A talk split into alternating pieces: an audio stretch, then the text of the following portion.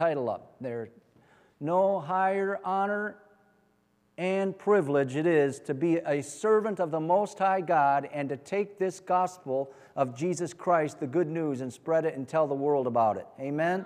To proclaim it, to announce it, to preach it, and to teach it. And Brother Tom really encouraged me, as my youth pastor did as well, because we used to travel around all over the states and minister and song and skits. And so I knew at a young age that evangelism was important.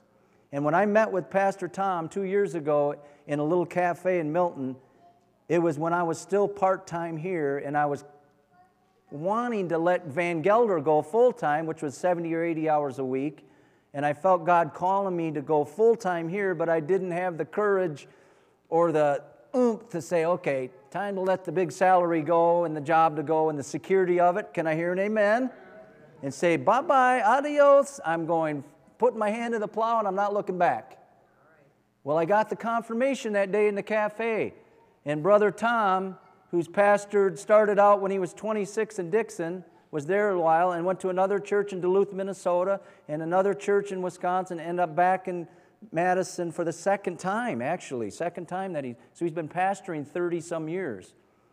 And he looked at me in that little cafe, Pastor Judy, and he said, When are you going to quit your job and go full time pastoring? And he, now when Tom speaks, he's very bold. He's very strong and he's very just a man of God. He's a man of prayer. He's in the Word. He just, I mean, he's just a man of God. I can't put it any other way. And he's very humble too. And he looked at me and he says, You're the man for the job. Now quit your job and t- put your two week notice in. Go do it in faith. Trust the Lord. And I took him at his word and I said, You know what? I'm going to do this. I'm just stepping out. I'm going to get out of my comfort zone and I'm going to do it. And I put my notice in and man, the peace of God and the blessing of God came all over me. Amen. Sometimes we need that little push. Amen. Hallelujah. Don't look at me like that. I might push you. Amen. Because we're, we're not going to be a stagnant little church here that sits by and by and has our nice little family here and, and meets every Sunday and no growth and no re- outreach. No, no, no. You're at the wrong church. We're going to minister. We're going to occupy until He comes. It's 2019. We may not have much time left.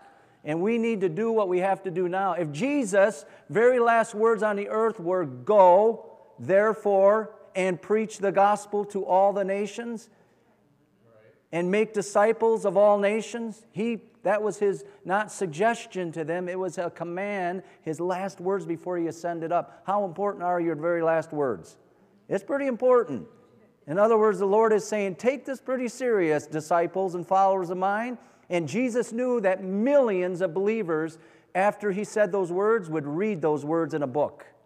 He knew what he was saying and why he said it and the timing of why he said it. Because he knew that it's very important that as believers, you're not here for self. You're here the same reason I came to seek and to save the lost. You can't save anybody. I can't save a soul, but the one that lives on the inside of us can minister through us and bring that conviction. The Holy Spirit convicts them and they repent. And because they have a will, you can't force anybody to get saved or born again but you can be a witness, a light, an ambassador, one that shows them and tells them the truth. Amen? So we want to remember there's no higher in honor and privilege there is by a believer that we have been given to proclaim and be associated with the Lord in this great work of bringing a lost world to a knowledge of the truth. What an honor and a privilege you and I have, and especially even more so because you and I are in the last days. How much more exciting should it be? Amen? And I shared with you a while ago the dream I had on February 12th, early in the morning, that I was walking up and down on 11th Street, and I don't believe it's coincidental. I believe with all my heart it was a dream from the Lord. And He was saying, when I woke up, He said, Go, when the weather starts warming up and breaks, He says, Go and minister to those on that street. Walk up and down that street and pray for those that are lost, those that need deliverance, those that need to be set free, and go and minister to them. And I believe one of the reasons why is because I, as a pastor, need to set an example for you as sheep and followers because Paul said, Follow me and do as I do. And I'm not saying follow me in everything, but at least in evangelistic way, follow what I'm about to do. And that's one thing I kind of argued with Pastor Tom in that cafe. We always have the but. You know, Moses said, Yeah, but Lord, I stutter, I stumble. Yeah, but. You know, Jonah, yeah, I, I like, like to preach and tell them, Lord, in Nineveh, but I don't want to. I'll be honest with you, I don't want to go there. It's always the buts. I don't, I'm not able, I can't. Excuses start pouring out. I did the same thing. But Tom, I'm more of an evangelistic. I never even really wanted to be a pastor. And, and I said, Can I, this is what I said to Tom. I said, Can I still reach the lost and be a pastor? He goes, Absolutely. He slammed his, Absolutely. He goes, You can be an evangelistic pastor. And boy, when he said that, a light went on. And he said, Matt, don't you realize I may not be an evangelistic pastor like you are. I may be more of a prophetic teacher, or I may be more of this kind of teacher or a pastor. But you can be an evangelistic pastor and still be a pastor and reach the lost. Amen? So that's why I'm, I have to emphasize you're in a church where your pastor is evangelistic, because that is my main purpose and goal on this earth and always has been, even from the days when General Shepherd was down at 15th Avenue when we would have guest speakers come and I would get called out. It was your mama, you're not grandma called and you're not mama called, you're God called. And you're called to reach the lost. And that was always my desire to reach lost souls for the Lord. So let's go right to the first scripture here. For the Son of Man has come to seek and to save that which was lost. And the reason I bring up these scriptures is this is why you and I need to learn to be soul winners. You and I need to be soul winners. Remember, I told you a couple weeks ago, me and Diana went to an estate sale, and I didn't want to go at first, but then when I walked in, I was thrilled because I seen a table of all Christian literature, and there was a stack of old books. Well, here's one of them that just caught my attention. This is the first book I seen on the table, and I just got excited. I don't even know who the author is, to be honest with you. It's just the title caught my eye. Guess what it says? Personal Soul Winning. As soon as I seen that title, my spirit leaped on the inside of me, and I grabbed, and that's when I seen the other books. But it's by William Evans. The, the year this book was written, guess what year? 1910. This man was mentored by R.A. Torrey. Yeah, so he, he spent two years, and R.A. Torrey ministered to this man, Mr. Evans, and told him, William Evans pastored for years and years and years. And he said the number one goal of you as a pastor is for you personally to become a personal soul winner.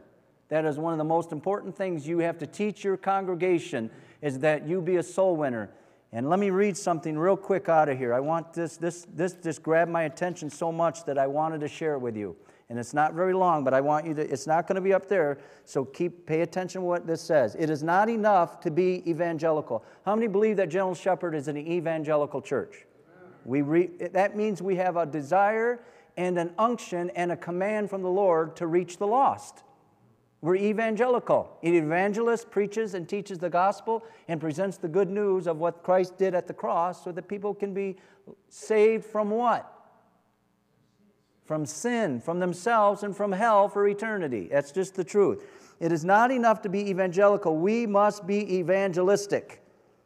And I declare and decree that General Shepherd will not just be evangelical, this church will be evangelistic. Evangelistic means an army on the march with every face towards the enemy. Now that's evangelistic.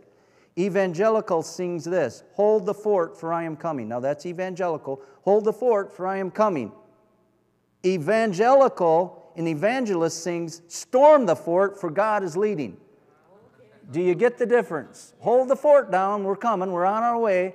Evangelistic type church says, we're storming the fort and God's going before us. We're going to hit the streets, the highways, and the byways, and we have no fear. And I heard a man of God on the radio a couple months ago. He was a pastor, and he said that this, and he was a pastor out of California, and he said, We need to start having pastors in America that are fearless where they don't fear man and they're not here to please man, they're here to fear the Lord. And they are fearless pastors where they are going to the highways and the byways in, and showing their church to be an example that we are here to win souls before the Lord comes. Amen?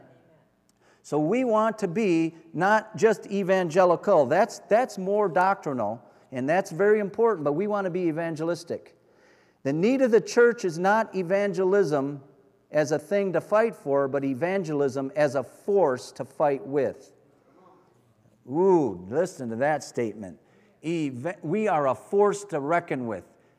The kingdom of God suffers violence, and the violent take it by force. Amen. It doesn't mean we stir up strife and we start arguing about this and debating on that. I'm not going out on the highways and the byways and 11th Street and that to argue doctrine out there. I'm telling you right now, that's not in me to debate and argue. If they want to do that, have a good day. I'm moving on. I'm going to reach the lost and to pray for those that are sick and those that are looking for answers and, and desiring a touch from the Lord. Amen. You're always going to have the heretic and the namesayers, and you're always going to have those that argue little doctrines and nitpick. We're not here for that. We, want, we don't have time for that. We need to occupy and redeem the time for what? The days are evil. Amen. For God did not send his Son into the world to what? To condemn the world, but that the world through him might be saved. We are to reach the lost, and we are to be Christ like and followers of Jesus and Jesus came not to condemn the world. You and I are not to condemn the lost. We are to be evangelistic and reach the lost because they need to be saved. I wrote something down here. A couple things I wrote down. You and I are to reach the lost, and it's not the person next to you, your right or your left, or the person sitting behind you. You, as a believer, have a responsibility and accountability to reach those around you in your life. And usually, more often than not, it's not going to be you reaching your immediate family. Don't get discouraged because brother, sister, mom and dad, aunt and uncle, or all cousins aren't going to get saved because of you. That may, you may not be the ones to reach your immediate family. You may be one or two or three here. You don't know. But typically, it's not family that we reach. What are we saved from? Why are we trying to win souls? Why do we want to be soul winners? Romans 5 9 says this Having now been justified by his blood, we shall be saved from wrath through him. They need to be saved from God's wrath, period. That's what the scripture says. We've been justified as we put our faith in Christ and what he did for us. We're justified. We're now have peace with God through Jesus Christ. We're now accepted.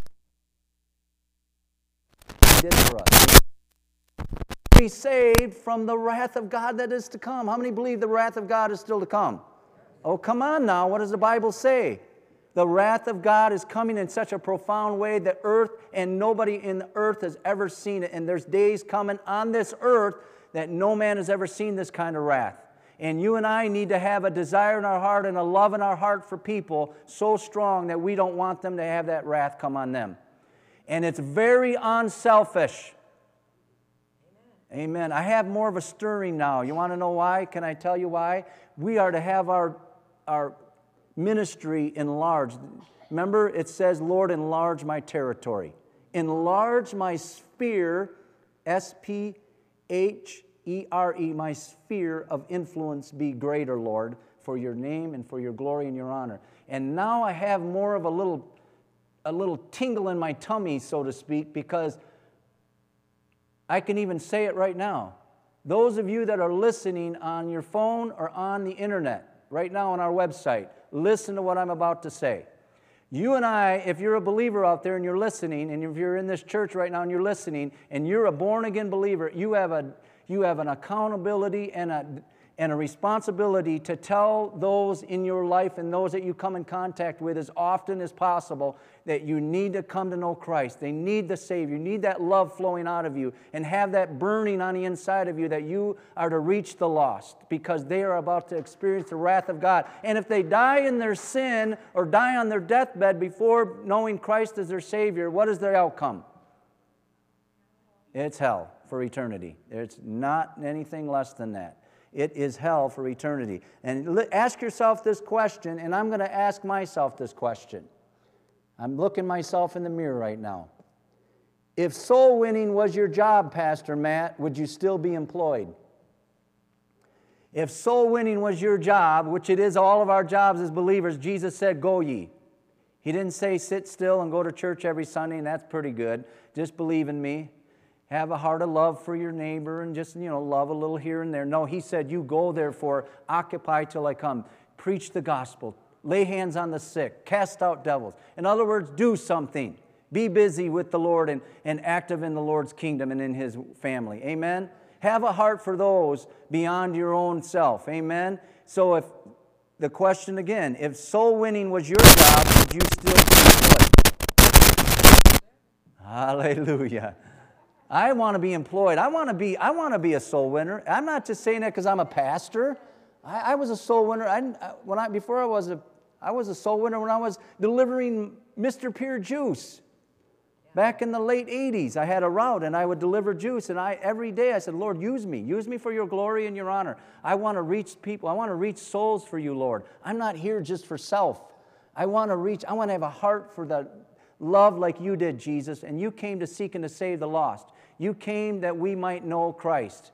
And that those that are lost and blinded and deceived by Satan and his lies and his, his deception, for he's an angel of light, but he's deceiver and he's a liar and he always has been and he lies to them and tells them this or that. That's why there's all these doctrines. That's why there's all these false gods. That's why there's all this hypocrisy and occults and all that. They believe a lie, period. It's up to you and I to be the light in the darkness and tell them the truth. Open your mouth. Don't be a, a 007 for Christ. Don't be a secret agent. You be a witness and an ambassador. And I still remember, uh, there's been many times, I remember back Brother Cecil, back when I had that Mr. Pier route, I still remember uh, one time on, on East State Street by Uncle Nick's. How many know where Uncle Nick's is? Used to be a Christian bookstore across the street. Well, across the street was a bar. I used to deliver to bars. Oh my goodness, and you were a Christian? Well, that was my route. I delivered orange juice. And I, I, went, I remember getting out of my truck and witnessing from my parking lot of the truck up to the, to the bar, walking down the sidewalk and the, the Lord would just come on me, and I would walk by say, Do you know Jesus? Do you know the Lord? You, or I would have a word for them. And sometimes they would come up to my window on the side of my truck, and they would ask a question. I say, You know what? The Lord loves you. The Lord has a plan for your life, and He died for you and gave Himself for you. Do you are you born again? Do you know the Lord? If you were to die today, do you really know where you would go? Well, no, I never thought of that. Well, you need to. It's a very serious issue to think about. Most people don't realize the most important decision you ever make is not the house you buy or the car you buy or, or the education you get. The most important decision you and I can ever make is where you're going to go when you die. Where are you going to go when you breathe your last breath? You're going somewhere for eternity. You better know where you're going and not just hope. You better have an answer and know for sure. And because the Bible says our life is like a shadow, it's like a vapor. It's very short. I still remember how many know where uh, 9th Street is, I can't, Longwood Meat, is it, is it called Longwood Grocery? I had my, my juice truck sitting there and I had my window open. It was nice weather. How many can't wait for that? I can sit with the window down, actually. That'd be nice. And this, this gal walked by. She was probably in her 20s, looked really frail, and had a little baby in her arms. And the Spirit of God came on me as she walked right by my truck. And I said, Ma'am, I don't mean to startle you and I don't mean to be rude or anything, but can I pray for your baby? I just feel like the Lord wants me to lay hands on your baby. And she started crying. She goes, Absolutely. And I said, Can I ask you something? Why did God put it on my heart so strong to pray for your baby? And she said that it was just born recently and it's born crack, it was born a cracked baby. So it needs prayer. And I laid hands on that little baby right there at my truck, right in the parking lot. That is what God wants you and I to begin to do on a regular basis. Now, come on, it's not the person next to you or behind you, it's you. You and me, we need to take those extra steps. Like Pastor Judy says, if you go to Schnucks, you go to Walmart, you go to Walgreens, like Pastor Judy, she makes it an effort in her mind, in her thoughts. She's, she may be there to pick up prescriptions for her or Pastor Al or whatever it might be, but in the back of her mind, in her forefront, and she's thinking always, how can I be a witness as I'm standing in line? Maybe I can pray for somebody. How many of you have ever prayed for somebody and not even said a word, but you're praying, Lord, I pray you open their heart. May they come to know you. Just like the Spirit of God comes on you over somebody in a public place. Amen? It's called the Holy Spirit wanting you to reach out to them through prayer, through witnessing, interceding for them. Amen? Hallelujah. We want to have that heartbeat, the heartbeat of heaven. And look what Luke 9 56 says. Is this powerful or what? For the Son of Man did not come to, de- to destroy men's lives, but to save them. Raise your hand if you need your life saved. Hallelujah. You can't live this life in victory and triumph without the Lord. You need His help. I need His help every moment of every day. It's called the grace and mercy of God. Hallelujah. And He came to save them, not to destroy them. And they went to another village. You know, in the book of Acts, chapter 8, the church was grace, greatly persecuted. And a lot of the prophets that are speaking today are saying that there is a great persecution coming. There's a great persecution coming around the world, like it's going to be a strong, difficult persecution. But you know what? Sometimes persecution puts pressure on, and the Bible says adversity reveals the strength of a man. Adversity reveals the strength of a man or a woman. When you have adversity, it's gonna, your true colors are going to come out. Are you going to crumble and get all fearful and worry and, and get all nervous and anxious, you, or the pressure going to come, the end time pressure or the persecution, you're going to say, Come on, I have, you're, you just reckon with a force because the Spirit of God lives on the inside of me, and I'm going to my grave being a soul winner. I'm going to go to my grave loving the lost and caring about lost souls. So let the persecution come. Let it come. Rattle this church, shake this city. Come against Christians all you want. The devil is defeated, God is exalted, and Jesus Christ is coming soon. And when persecution came in the book of Acts, and that church was persecuted, and it was a great persecution so much that they had to scatter to, to different parts of the nation, other areas, regions. They were scattered that far because they were taking their lives what do you think happened in the book of Acts? Do you think the church cowered and hid in little caves or hid in their little houses and, oh my goodness, don't come and get me? Hallelujah! Persecution came and that church rose up, and look what it says. After that, they were scattered. They went everywhere preaching the gospel. They went everywhere. They scattered them and forced them out and they didn't, they didn't cower, they didn't hide, they didn't be quiet, they didn't hush, they didn't whisper, they went preaching the gospel even all the more. Hallelujah. That's why many came to Christ because the church rose up in strength, in courage, in boldness. Look at that picture right there. What's behind the little lamb? A lion. You serve the lion of the tribe of Judah. He lives on the inside of you. He is strong and mighty and powerful. And when you lay hands or you speak or you witness to people, the power of God comes out of us.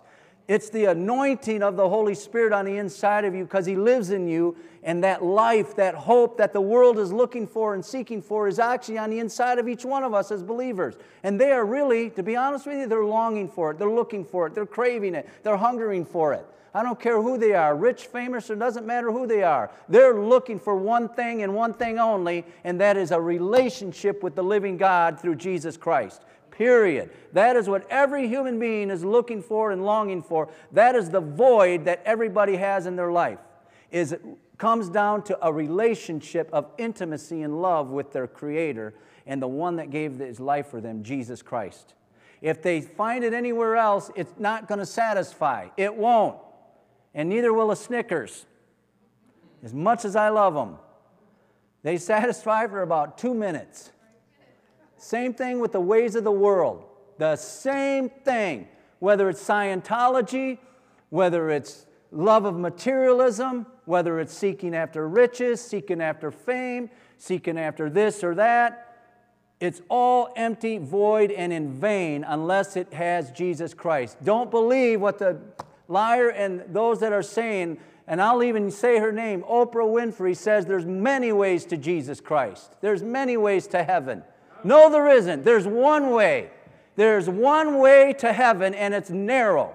It is not wide. The world says you can go this way, that way, and still go there. No, that's a lie from the pit of hell. There's one way to the Father, and that's through the Lord Jesus Christ, the Son of God, the Savior of the world. And that's why in a couple weeks from now, you and I will be celebrating his resurrection because he proved he was the way, the truth, and the life. He, he did exactly what he said he would do. He died, and after three days, what would happen? He rose again. And he rose again because he's God in the flesh. He's deity. Amen. Hallelujah. How could you and I not want to tell others the good news of what Jesus has done? Amen. What a great honor and privilege it is to be in the last days and in the church of Jesus Christ. Listen to the words of this old song. I've never heard this song. And I'm not saying I'm not old, I'm just saying I've never heard this song. Well, of course, this book was written in 1910. Hello.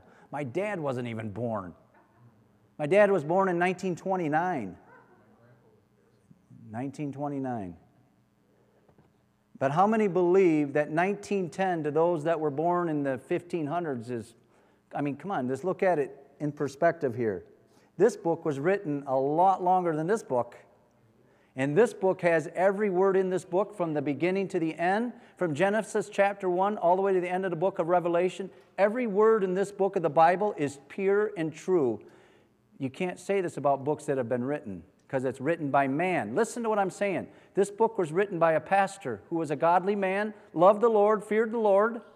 This book, the Bible, was written by man through the power of the Holy Spirit. This book was written by God. This book is eternal, and every word in this book, the Bible, is going to last for all of eternity. There's no guarantee this book will.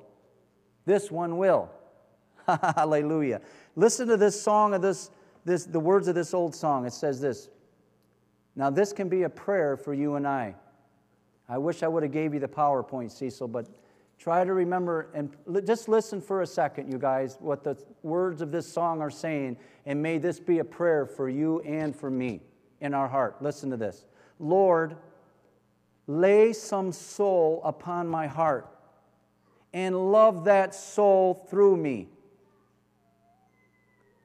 And may I humbly do my part, Lord Win that soul through me. Win that soul through me that they might know thee. I'm going to read that again. Lord, lay some soul upon my heart and love that soul through me, Lord. And may I humbly do my part to win that soul to you, Lord. Amen. Lord God, may we have a burden and a heart and a love for souls, Lord. Lay a soul on each of our hearts, Lord. And may we be soul winners. And Lord, we ask you to forgive us if we haven't been soul winners like we should. We get caught up in the hustle and the bustle of life. We make our excuses. But Lord, forgive us for our excuses today, Lord. And we just want to occupy and do the work of the ministry, and that is reaching those that are lost. You came to seek me, Lord, who was lost. Thank you. I want to tell the good news of the gospel of Jesus Christ to those that are lost, deceived, and blinded, that they would come to a knowledge of the truth, Lord, and know the only way to heaven, and that is through Jesus Christ. Amen. Amen. Jesus wants our undivided attention. In the book of Luke, chapter 9, Jesus said, he was questioned by a man, and he said, and at this point, many were coming to him, and Jesus would simply say, Come and follow me. He would simply say, Come and follow me. And one man said to him, But Lord, I need to go bury my father first. I need to go bury him. He evidently passed away.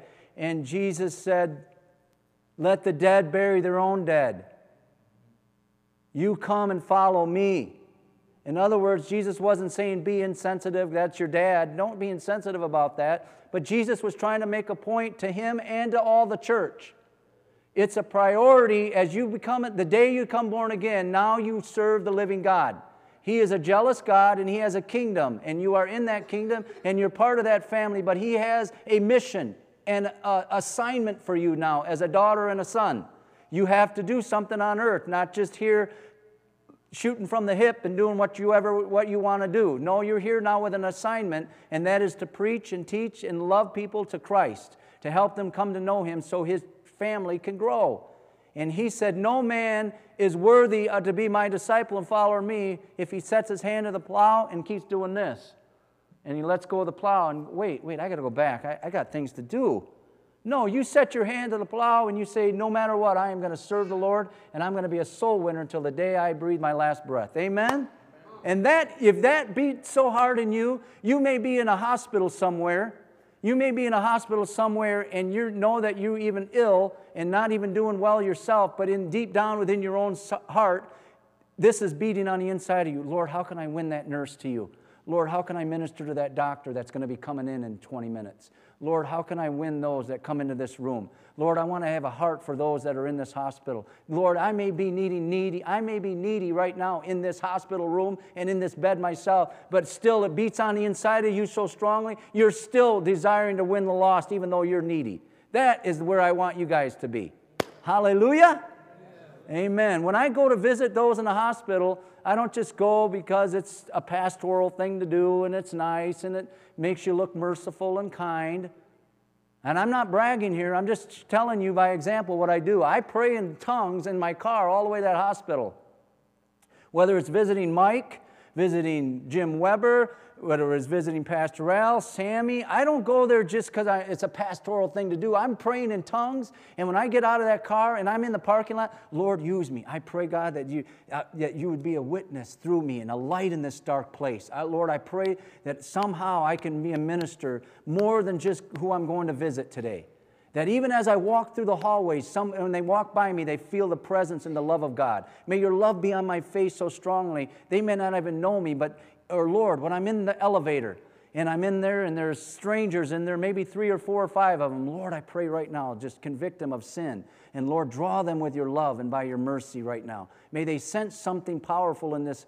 I do that when I go to the courtroom and I'm in the courtroom in the elevator. I'm praying right there. Then, Lord, I don't know this person here or this person, but Lord, draw them right now. Convict them Draw them today. May they come to a knowledge of the truth. May they feel the presence and the love of God right now because it's on the inside of each one of us. Amen? And you may not be able to say something right then or speak something directly, but you can pray and intercede at that moment. Amen?